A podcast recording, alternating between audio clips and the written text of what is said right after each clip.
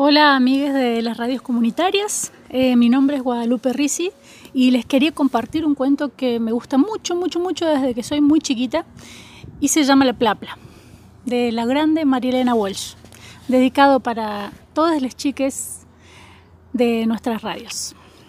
Bueno, La Plapla. Felipito Tacatum estaba haciendo los deberes Inclinado sobre el cuaderno y sacando un poquito la lengua, escribía enroladas M's, orejudas L's y elegantísimas Z's. De pronto, vio algo muy raro sobre el papel. ¿Qué es esto? se preguntó Felipito, que era un poco miope, y se puso un par de anteojos. Una de las letras que había escrito se despatarraba toda y se ponía a caminar muy oronda por el cuaderno. Felipito no lo podía creer, y sin embargo era cierto. La letra, como una araña de tinta, patinaba muy contenta por la página. Felipito se puso otro par de anteojos para mirarla mejor. Cuando la hubo mirado bien, cerró el cuaderno asustado y oyó una vocecita que decía ¡Ay! Volvió a abrir el cuaderno valientemente y se puso otro par de anteojos y ya van tres. Pegando la nariz al papel, preguntó ¿Quién es usted, señorita? Y la letra caminadora contestó, soy una plapla. ¿Una plapla? Preguntó Felipito asustadísimo. ¿Qué es eso? No acabo de decirte. Una plapla soy yo. Pero la maestra nunca me dijo que existiera una letra llamada plapla, y mucho menos que caminara por el cuaderno. Ahora ya lo sabes. Has escrito una plapla. ¿Y qué hago con la plapla? Mirarla. Sí, la estoy mirando, pero... Pero ¿y después? ¿Después? Nada. Y la plapla siguió patinando sobre el cuaderno mientras cantaba un vals con su vocecita chiquita y de tinta. Al día siguiente, Felipito corrió a mostrarle el cuaderno a la maestra, gritando entusiasmado: Señorita, mire la plapla, mire la plapla. La maestra creyó que Felipito se había vuelto loco, pero no.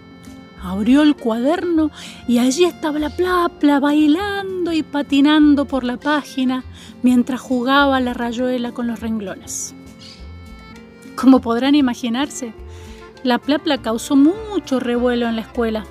Ese día nadie estudió. Todo el mundo por riguroso turno, desde el portero hasta los nenes y las nenas de primer grado, se dedicaron a contemplar a la plapla.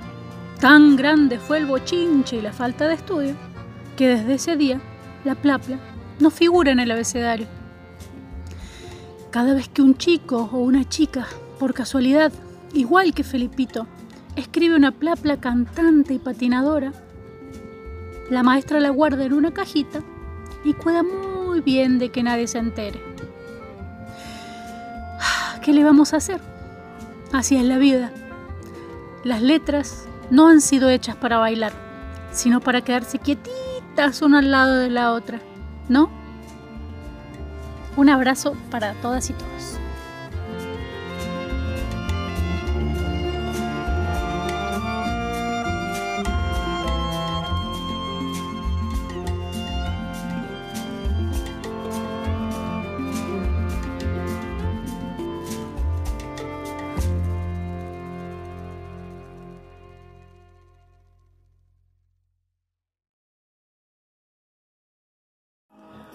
Hola chicos, somos Lucy Paz y espero que les guste mucho el cuento.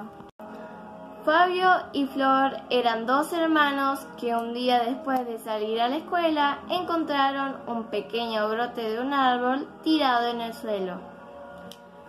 La noche anterior había llovido tanto, pero tanto, pero tanto, que el pequeño tallo arrancado por el viento y arrastrado por el agua se encontraba tirado en medio de la calle y pensaba que seguramente había llegado a su final. Los dos hermanos lo recogieron y lo llevaron a un bosque cercano donde había otros árboles y lo plantaron allí. Le pusieron de nombre Hojitas y a partir de entonces decidieron ir todos los días a verlo, para cuidarlo y regarlo siempre que necesitase agua, hasta que se hiciese grande.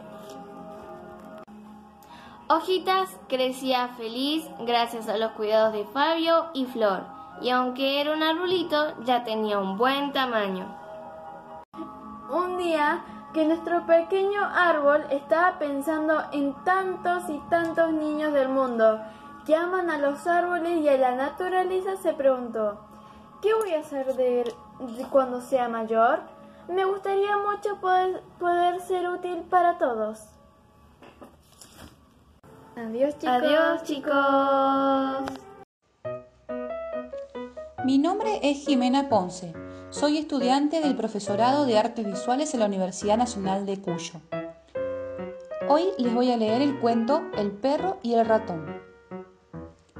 Aparece el ratón en el jardín. Tiene un gran pedazo de queso que sacó de la alacena.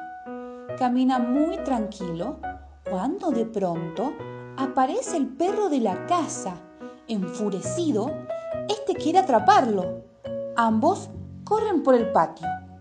¡Wow, wow, wow!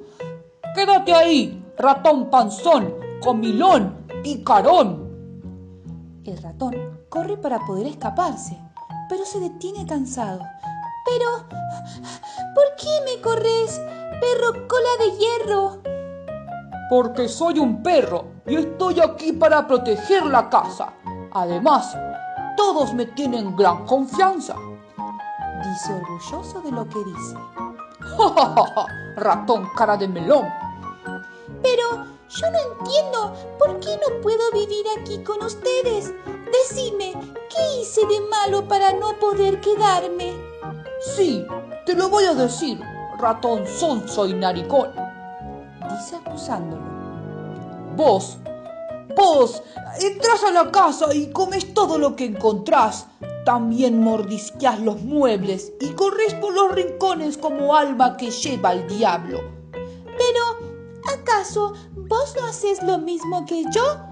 ¿No te comes la comida que encontrás, husmeas todo, te acostás en el sofá, te llevas a tu cucha los zapatos y las zapatillas, el perro no lo deja terminar, se hace el tonto tratando de disimular.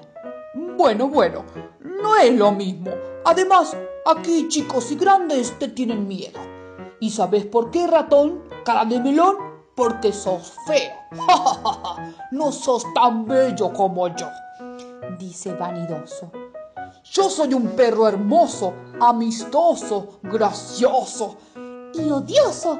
Yo no le hago daño a nadie, solo busco comida para alimentarme y crecer. Y sí, pero... dice caminando y se detiene. No es lo mismo. Su tono se nota un tanto inseguro. Yo soy un perro, dice estas palabras solo para convencerse a sí mismo. Yo no encuentro nada especial en que seas un perro. ¿Acaso los animales no somos todos iguales? Sí, no, no lo sé, dice evitando mirar al ratón. Pero aquí siempre me han dicho que si te viera, te atrapase, que me darían un gran premio si lo hacía. Perro gracioso, goloso y quejoso, si vos querés, yo también te puedo dar algo. Y además, no te voy a pedir nada a cambio perro haciéndose el distraído. ¿Ah, sí? ¿Y qué es? ¿Es algo para comer? ¿Un huesito sabrosito? No, pero es tan importante como la comida. Podemos ser amigos. ¿Qué te parece? ¿Y qué voy a ganar siendo amigo de un ratón con cara de melón? Podemos pasear juntos por el jardín, conversar, divertirnos y hasta podemos comer queso juntos. ¿Comer queso dijiste? ¿Aceptas entonces? Mm, bueno, acepto. Pero si se enteran que soy amigo de un ratón, ¿qué van a decir mis dueños? Me van a echar de aquí, me van a castigar. Dice llorando. No, te preocupes. Es posible que cuando nos vean juntos se den cuenta que no hay razones para pelearnos. Que aquí cada uno ocupa su lugar. Nadie puede hacer que nos enemistemos. Tenemos que respetarnos mutuamente y no hacernos daño. Es cierto que hay algunos animales que se comen entre sí, pero no es por maldad, sino para alimentarse. Es por parte de la armonía de la naturaleza. Muy feliz, el perro responde.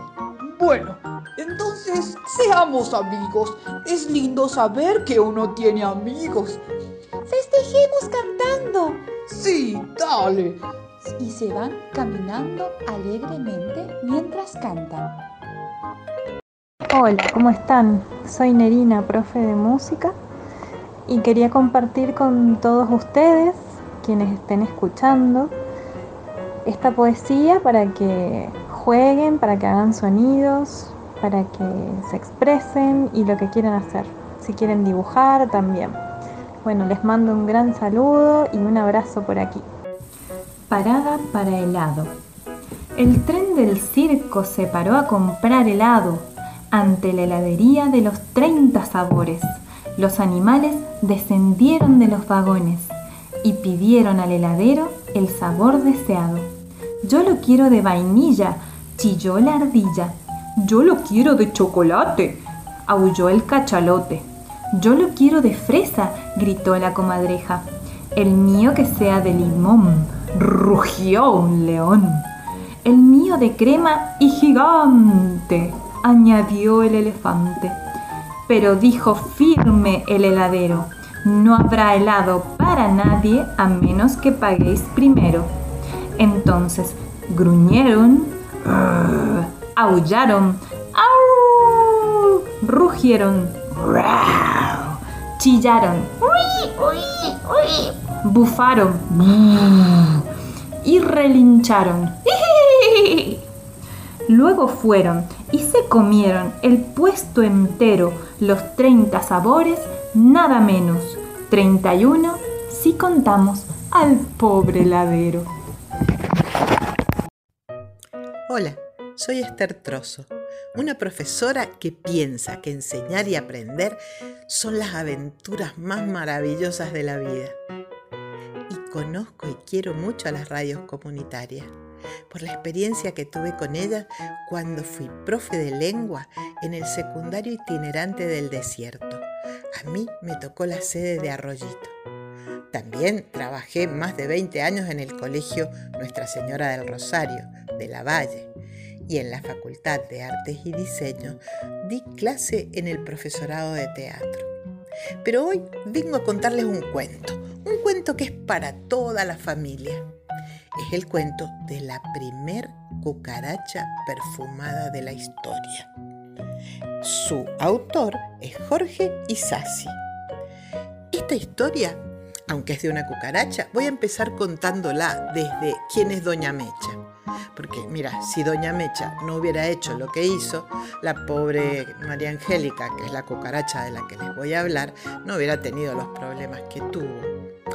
Doña Mecha es de esas señoras histéricas de la limpieza, molestas y gritonas. No le gustan los niños en la vereda, no le gusta el otoño porque caen hojas, no le gusta nada. Ahí estaba Doña Mecha limpiando y limpiando su cocina cuando por la rejilla apareció María Angélica, una cucarachita jovencita que, como todo joven, es curioso y es inquieto, y se quedó mirando a esta vieja.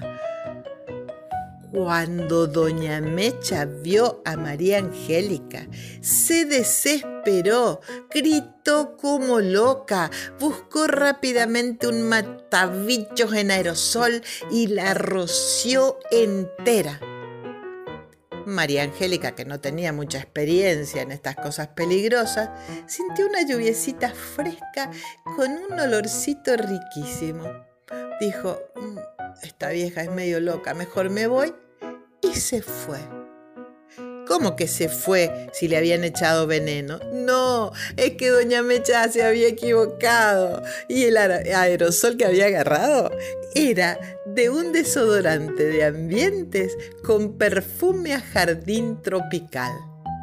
María Angélica, que iba caminando por la tubería, se sentía ese olorcito tan rico, pero tan rico, y dijo, ¡Wow! No soy como las demás cucarachas. Estoy perfumada.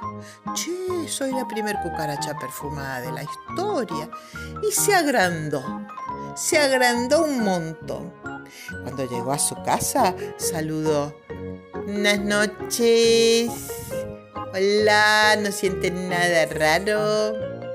Sí, dijo la madre, hay un rico olor a flores.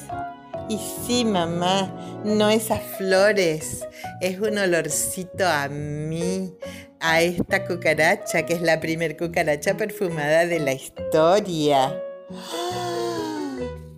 Y dijeron a coro sus hermanas, que tenía tres.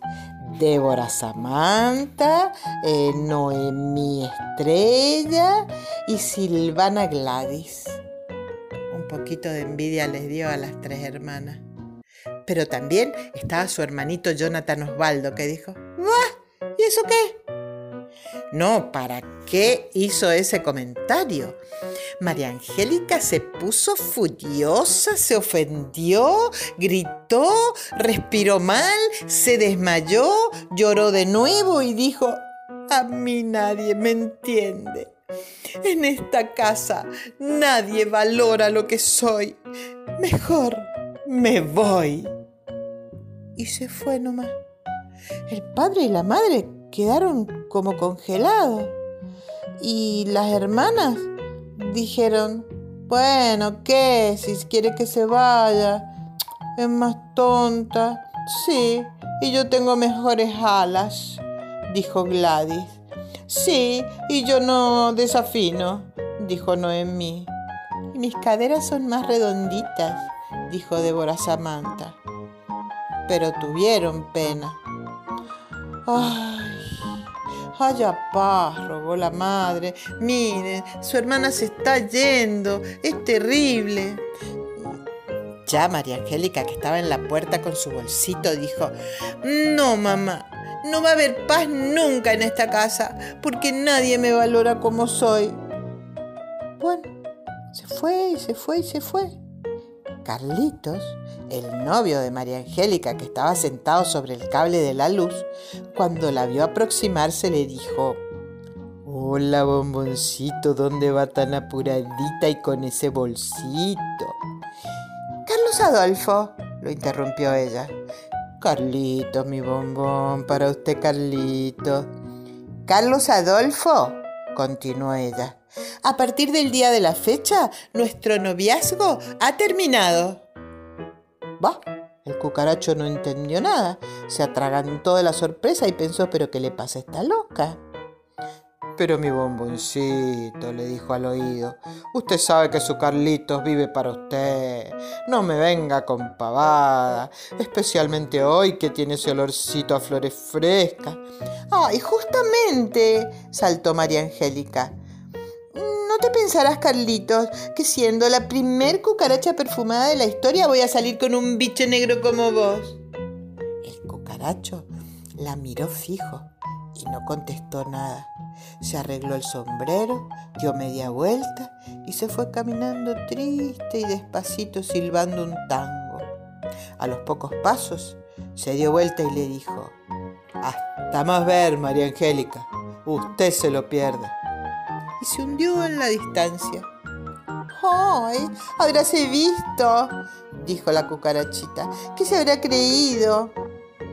Pero en el fondo sintió una patadita de tristeza en su corazón. Bueno, así siguieron las cosas.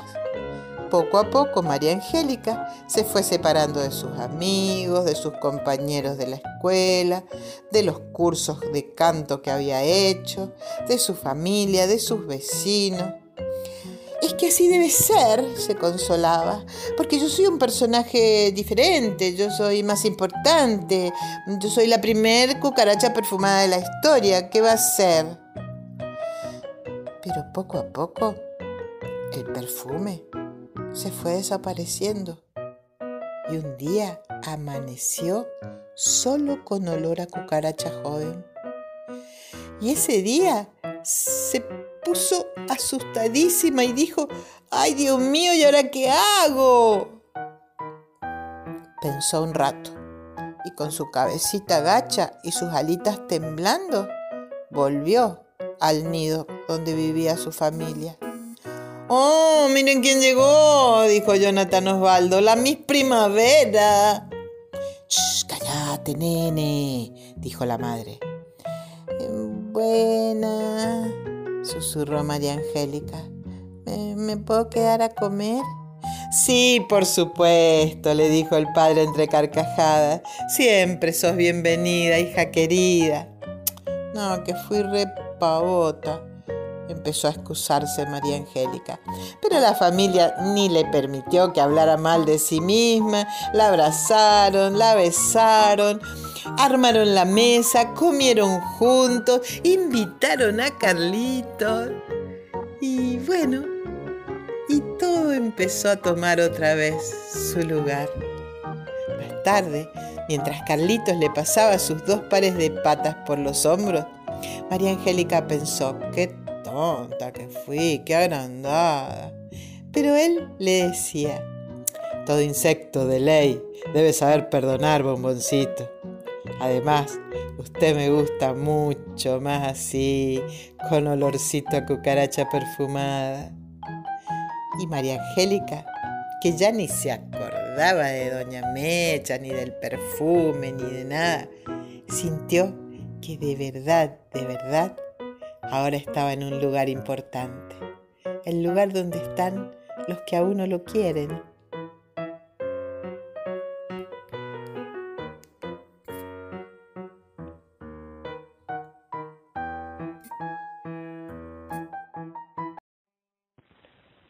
Hola, ¿cómo están?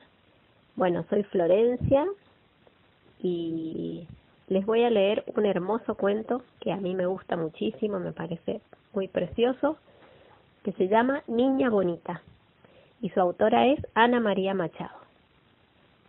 Para todos los que quieran escucharlo, niños, niñas, jóvenes, adultos, adultas, porque es muy hermoso. Ahí va el cuento. Niña bonita. Había una vez una niña bonita, bien bonita. Tenía los ojos como dos aceitunas negras, lisas y muy brillantes. Su cabello era rizado y negro, muy negro, como hecho de finas hebras de la noche.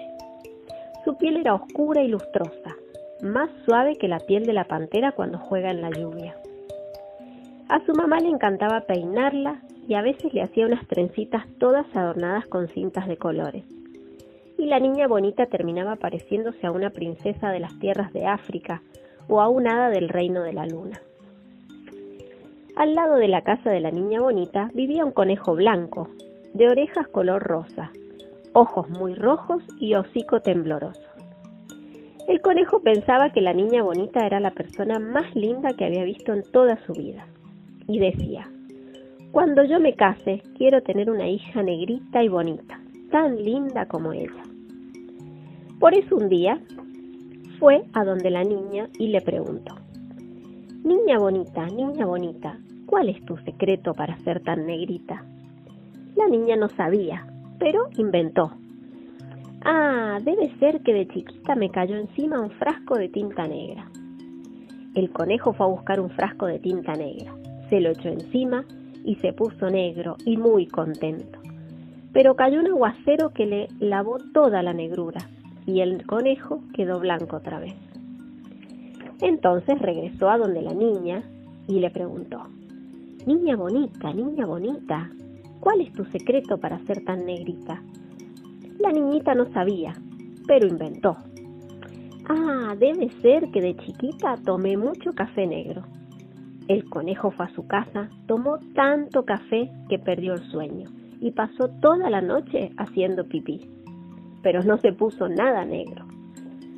Regresó entonces a donde la niña y le preguntó, Niña bonita, niña bonita, ¿cuál es tu secreto para ser tan negrita?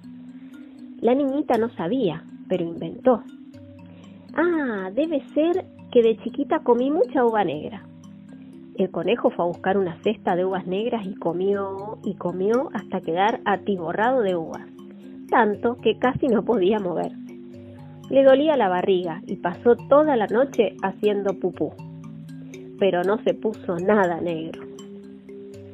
Cuando se mejoró, regresó a donde la niña y le preguntó una vez más, Niña bonita, niña bonita, ¿cuál es tu secreto para ser tan negrita? La niñita no sabía y ya iba a ponerse a inventar algo de unos frijoles negros cuando su madre, que era una mulata linda y risueña, dijo, Ningún secreto, encantos de una abuela negra que ella tenía. Ahí el conejo, que era bobito, pero no tanto, se dio cuenta de que la madre debía estar diciendo la verdad, porque la gente se parece siempre a sus padres, a sus abuelos, a sus tíos y hasta a los parientes lejanos. Y si él quería tener una hija negrita y linda como la niña bonita, tenía que buscar una coneja negra para casarse. No tuvo que buscar mucho. Muy pronto encontró una coneja oscura como la noche que hallaba a ese conejo blanco muy simpático. Se enamoraron, se casaron y tuvieron un montón de hijos, porque cuando los conejos se ponen a tener, hijos no paran más. Tuvieron conejitos para todos los gustos, blancos, bien blancos, blancos medios grises, blancos manchados de negro, negros manchados de blanco, y hasta una conejita negra bien negrita. Y la niña bonita fue la madrina de la conejita negra. Cuando la conejita salía a pasear, siempre había alguien que le preguntaba, Conejita negra, ¿cuál es tu secreto para ser tan bonita? Y ella respondía, Ningún secreto, encantos de mi madre que ahora son míos.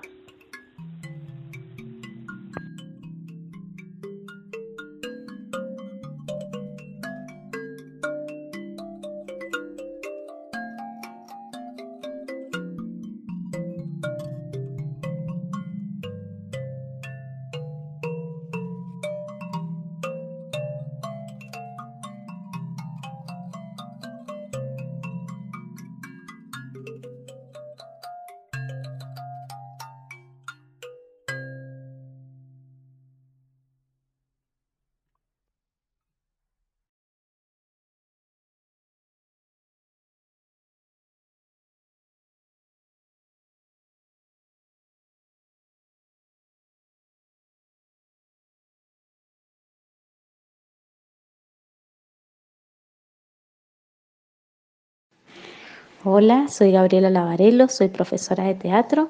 Estudié en la Escuela de Teatro de la Facultad de Artes de la Universidad Nacional de Cuyo y en esta oportunidad quiero compartir con ustedes un cuento muy bonito de Amado Quinteros que se llama No hace falta la voz.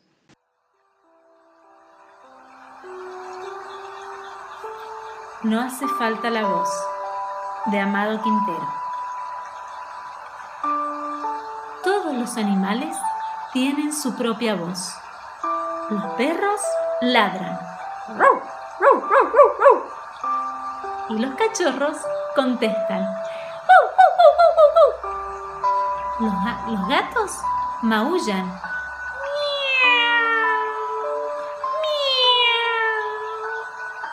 Y los gatitos también. La gallina cacarea. Y los pollitos pían. Los pájaros cantan.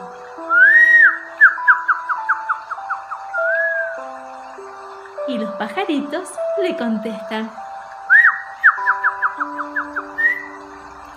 Los lobos aullan.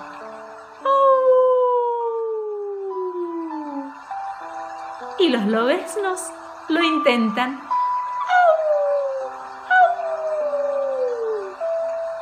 Las vacas mugen.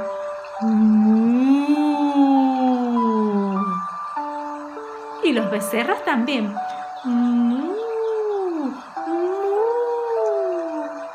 Las jirafas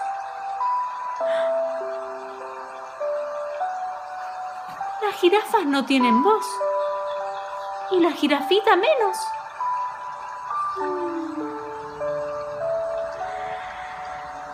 Pero la jirafa tiene un cuello largo, largo, largo, con el cual abraza a la pequeña jirafita y así le cuenta cuánto la quiere. Un día, una jirafita que había recibido muchos, muchos cariños y abrazos de su mamá, estaba tan feliz que fue corriendo y le contó a su amigo el elefantito. Y el elefantito, a la vez, le contó a la tortuga.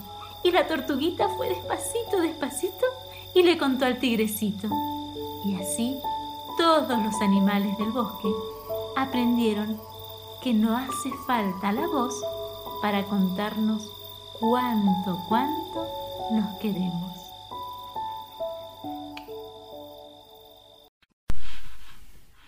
Hola, soy Gabriela Garro, profe de teatro, y voy a leerles un maravilloso cuento a todas las niñas que escuchan radios comunitarias.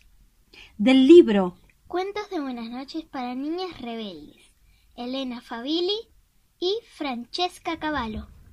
El cuento se llama Cholitas Escaladoras, o sea que serían alpinistas.